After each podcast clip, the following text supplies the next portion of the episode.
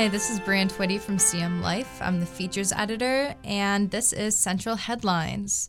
I'm here with Halima Abdi from the photo story we're doing for a cover, um, and she is a Muslim student at CMU. So, Hi. okay, so you're a refugee from Kenya. So, when did your family decide to come to America, and what exactly made them decide to come here? Um, it kind of took a little bit of my mom losing a couple of, you know, kids. My mom lost three kids. Um, and um, opportunity wasn't very out there for us. Um, my mom needed safety for us. My mom needed opportunities, just a start from somewhere, and um, from there, we kind of applied to come to the U.S. back in 2004, and we got accepted. And it took a while, but we came. We went from a refugee to the U.S., and then from there, we were put in a family, my mom's sister, for a little bit to live with them until we can get on our own feet. And then from there on, my dad got a job, and we just picked up from from that point on just to kind of support ourselves with living in a small apartment, sharing like two bedrooms with my other siblings.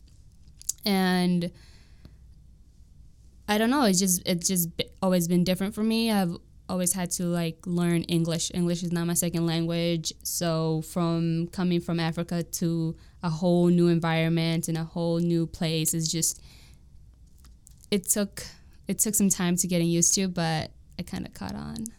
What was kind of the hardest part of the culture difference, I guess? What was the hardest part of the adjusting? I would definitely say language. Like I didn't understand what anybody was saying around me. I didn't understand why people the dressing also like I wore something different. I had a hijab on. I was like this shy, kind of quiet girl who didn't understand what anyone was saying to her and I was just kind of thrown into like a whole new environment and it was just kind of whoa, this is a complete 360 on like where I come from to new places like the the heat here is different the weather you guys have snow. We don't have snow where i'm from. Kenya doesn't have snow so that was just a different kind of woo.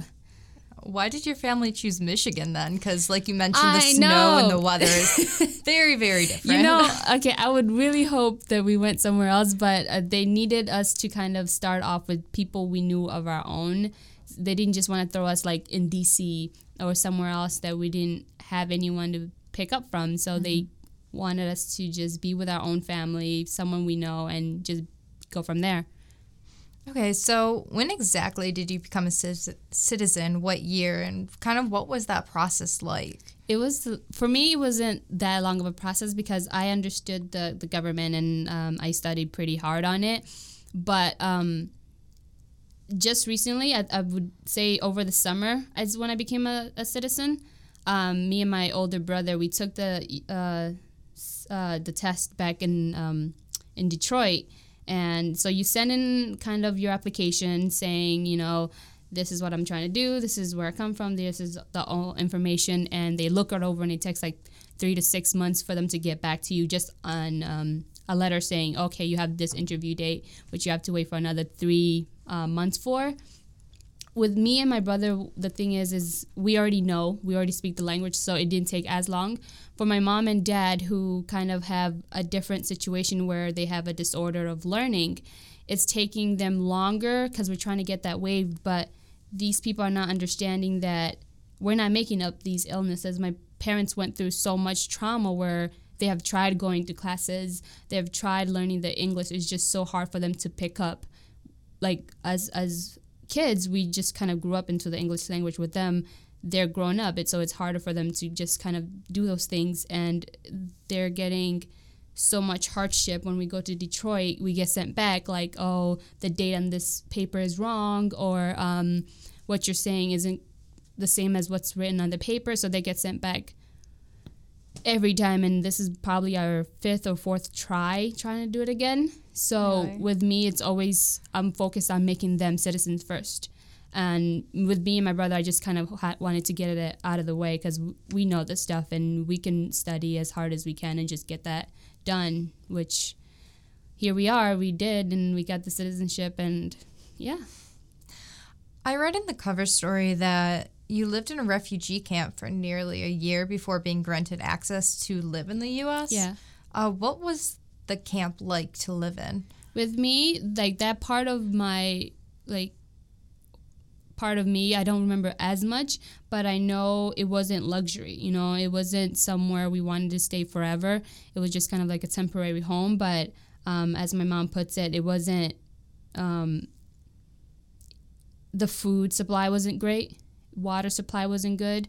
Um, the living environment wasn't also that um, of her choosing. I mean, it was just kind of somewhere where you just had to be for a little bit until you get placed somewhere, but um, it wasn't really somewhere we wanted to be forever. Okay. Um, so what exactly, what role does faith kind of play in your life as a Muslim woman? As a Muslim woman, it's just kind of, I mean, it, it's who I am. It's a part of really just who Halima is. I mm-hmm. I try to show people that I'm Muslim and you don't have to fear me. I'm a Muslim and I do pray five times a day and I try to do my best to read the Quran and, and be a good example for my siblings. It's just a representation of who Halima is. My faith is kind of leads me the way and it just it it's something that I stand for as a person like this is a part of me and this is what I follow and, and it, it just leads the way for me. Okay, you just mentioned praying about five times a day. Was yeah. it hard to find a pl- like peaceful place to pray in Mount Pleasant? Um, I when I got involved in the MSA, which is the Muslim Student Association, I found out that um, there's a mosque here um, oh. that you can go to. Um, but with me, is always just finding an environment where I feel comfortable at most. And with that, it's just being my bedroom. Like I could re- lay down the mat prayer and just go to the bathroom, wash up, and my roommates are respectful enough to know that she's praying, so we're not gonna bother her or we're gonna be quiet. So for me, it's just in my own room and just doing my thing. Okay. Um, so do you think that Muslims kind of face any negative stereotypes or misconceptions about the religion of Islam? Definitely, because we don't some like something bad could happen in the news and they can associate that with every single Muslim, but that doesn't mean anything. Like you never met me personally. Have I ever threatened you? Has my my family ever done anything bad towards you to make to make you think that we're all the same people and that's not true. Like I wouldn't say, "Oh, this person did something bad to me." That means everybody else is going to do the same thing. So it shouldn't apply to a religion. That's just someone own doing. That shouldn't apply to my religion and what I stand for.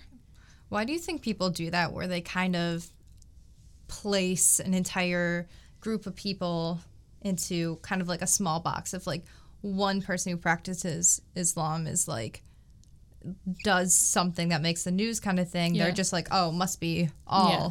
Muslims kind of thing. Why do you think people do that? I would say that sometimes we want someone to blame. We want someone to point the finger at. Where they're scared. They don't mm-hmm. understand that that's not how things should be. And if it is, we're dividing everybody up. We're we're putting people into circles, and we shouldn't do that. We shouldn't point fingers. We shouldn't blame people for someone's, you know, outrage or anything like that. And I think some people who do that are scared and they just want a reason to hate. Okay. Have you ever personally felt discriminated against?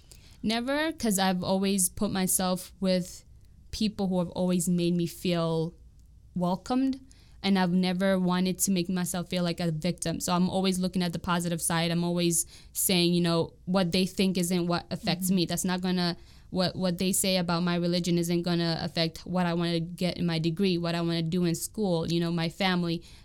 So it's always me looking at myself like not allowing them to get to me. So I just stay away from I know situation that would make me feel differently. Okay, what kind of made you decide to come to CMU in the first place? to be honest, I CMU was like a last minute decision. like I've never stepped foot until I came for like actually orientation here. Mm-hmm. But something about CMU when I was like just looking through um, the Google, like where should I go next? Because I need to get my bachelor's. I didn't want to go somewhere too far, but then I didn't want to just stay in my own environment. So I wanted to kind of like branch out. But something about CMU, and I can't explain it, just like kind of pulled me to it when I was like looking at pictures or just something about CMU just said, you know, this is where to go. Corny, but I know it's true. I mean, corny got you here. So, okay, so I guess what is it like to be a Muslim student in Mount Pleasant, which is kind of a primarily white conservative town? Um, I don't like.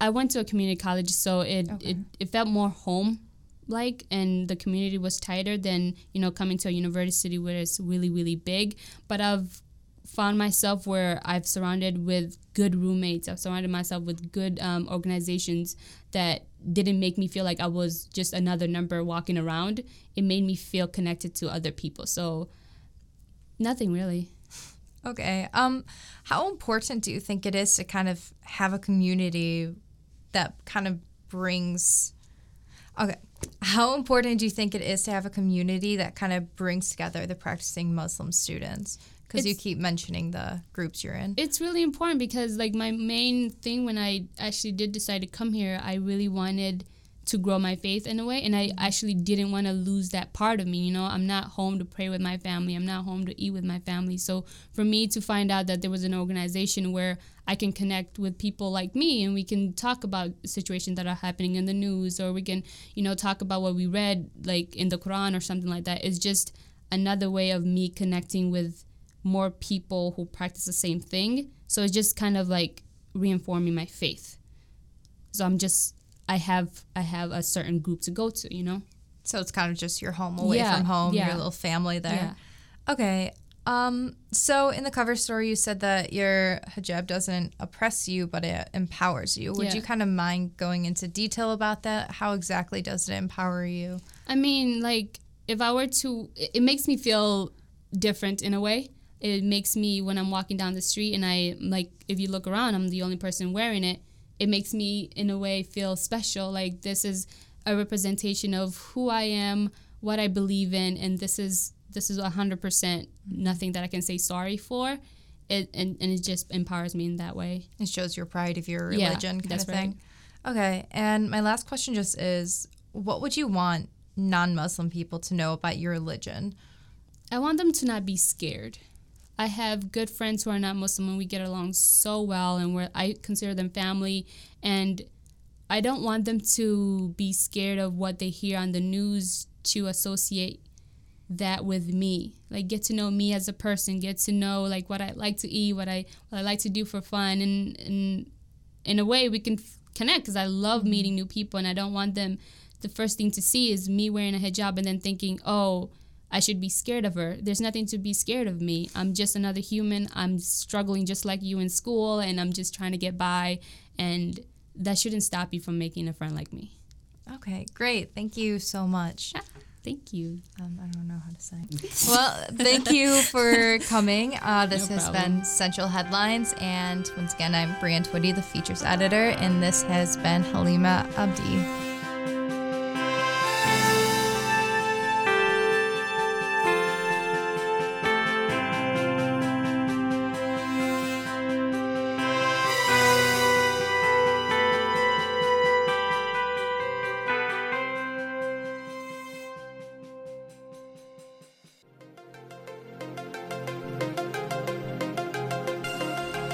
Hey guys, if you're liking this podcast and others, always check us out on iTunes or SoundCloud where you can download and listen to us and stream us live. You can also check us out at cm-life.com. Be sure to check out our Facebook and our Twitter for more information on podcasts and other entertainment on campus.